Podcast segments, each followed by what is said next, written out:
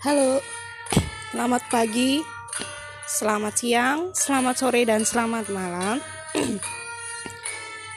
Kali ini kita akan menceritakan tentang asal-usul Gunung Merapi di daerah istimewa Yogyakarta dan Jawa Tengah ya. Langsung saja.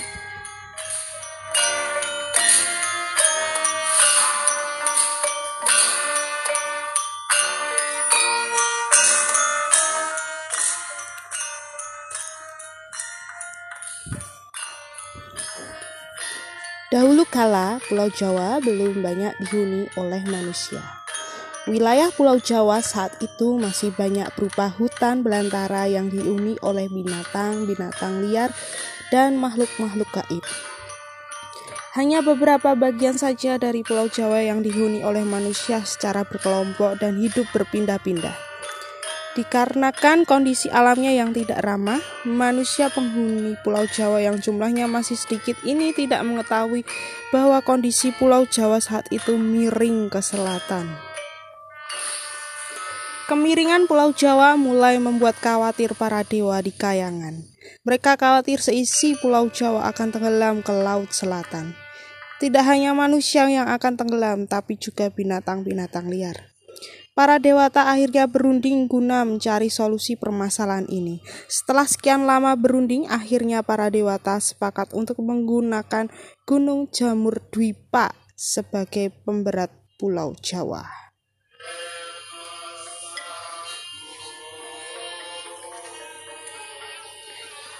Para dewa berencana untuk memindahkan Gunung Jamur Dwipa ke tengah-tengah Pulau Jawa agar kondisi tanahnya menjadi seimbang. Para dewa kemudian memberitahu makhluk-makhluk gaib penghuni Gunung Jamur Dwipa untuk pindah. Karena Gunung Jamur Dwipa akan diangkat dan dipindahkan ke Pulau Jawa. Begitu pulau deng begitu pula dengan wilayah Pulau Jawa di bagian tengah. Para dewa mengutus dewa penyarikan dan Batara Narada untuk memberitahu penghuni tempat tersebut agar pindah. Di bagian tengah pulau Jawa yang berupa hutan belantara tinggallah dua empu ahli pembuat keris bernama Empu Permadi dan Empu Rama. Keduanya saat itu tengah membuat keris saat Dewa Panyarikan dan Batara Narada menemui Empu Permadi dan Empu Rama. Kedua utusan para dewa tersebut merasa takjub dengan keahlian membuat keris kedua empu.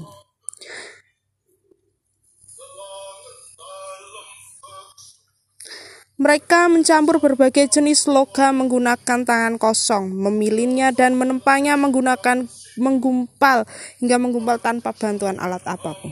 Hebatnya lagi, kedua tangan empu tersebut sama sekali tidak terbakar api panas yang menyala-nyala.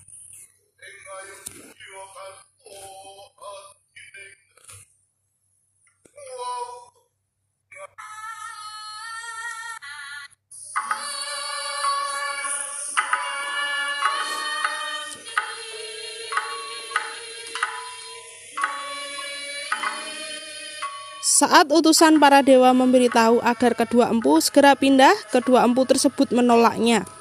Mereka beralasan bahwa pembuatan keris harus dikerjakan hingga selesai. Jika tidak, maka keselamatan umat manusia akan terancam.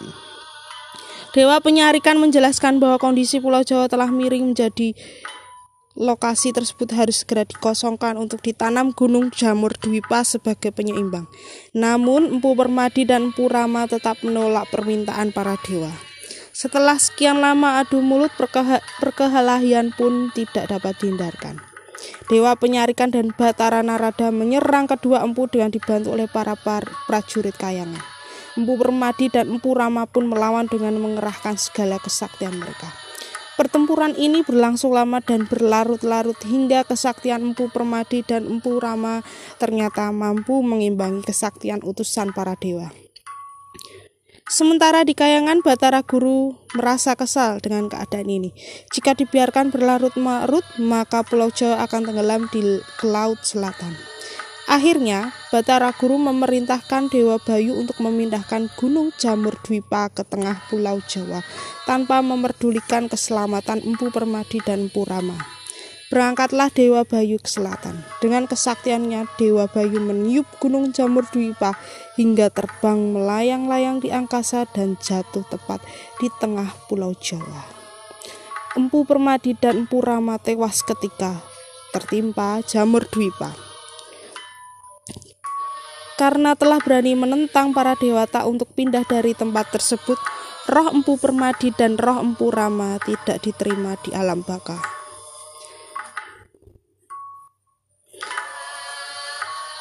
Jadilah kedua empu tersebut menjadi penunggu gunung. Inilah asal usul Gunung Merapi. Meski telah tewas, kesaktian kedua empu tersebut masih ada. Keris yang tengah dikerjakan keduanya masih mengeluarkan nyala api. Bara api tersebut tidak dapat dipadamkan kecuali oleh kedua empu tersebut. Lama kelama lama kelamaan bara api terus membesar dan membakar bebatuan dan tanah gunung Merapi hingga membuat sebuah lubang besar. Hingga kini lubang tersebut telah menjadi kawah, yaitu gunung berapi. Ya, terima kasih. Uh, mungkin nanti akan ada cerita yang lain. Semoga kalian senang mendengarkan cerita dari saya. Terima kasih, sampai jumpa di lain waktu.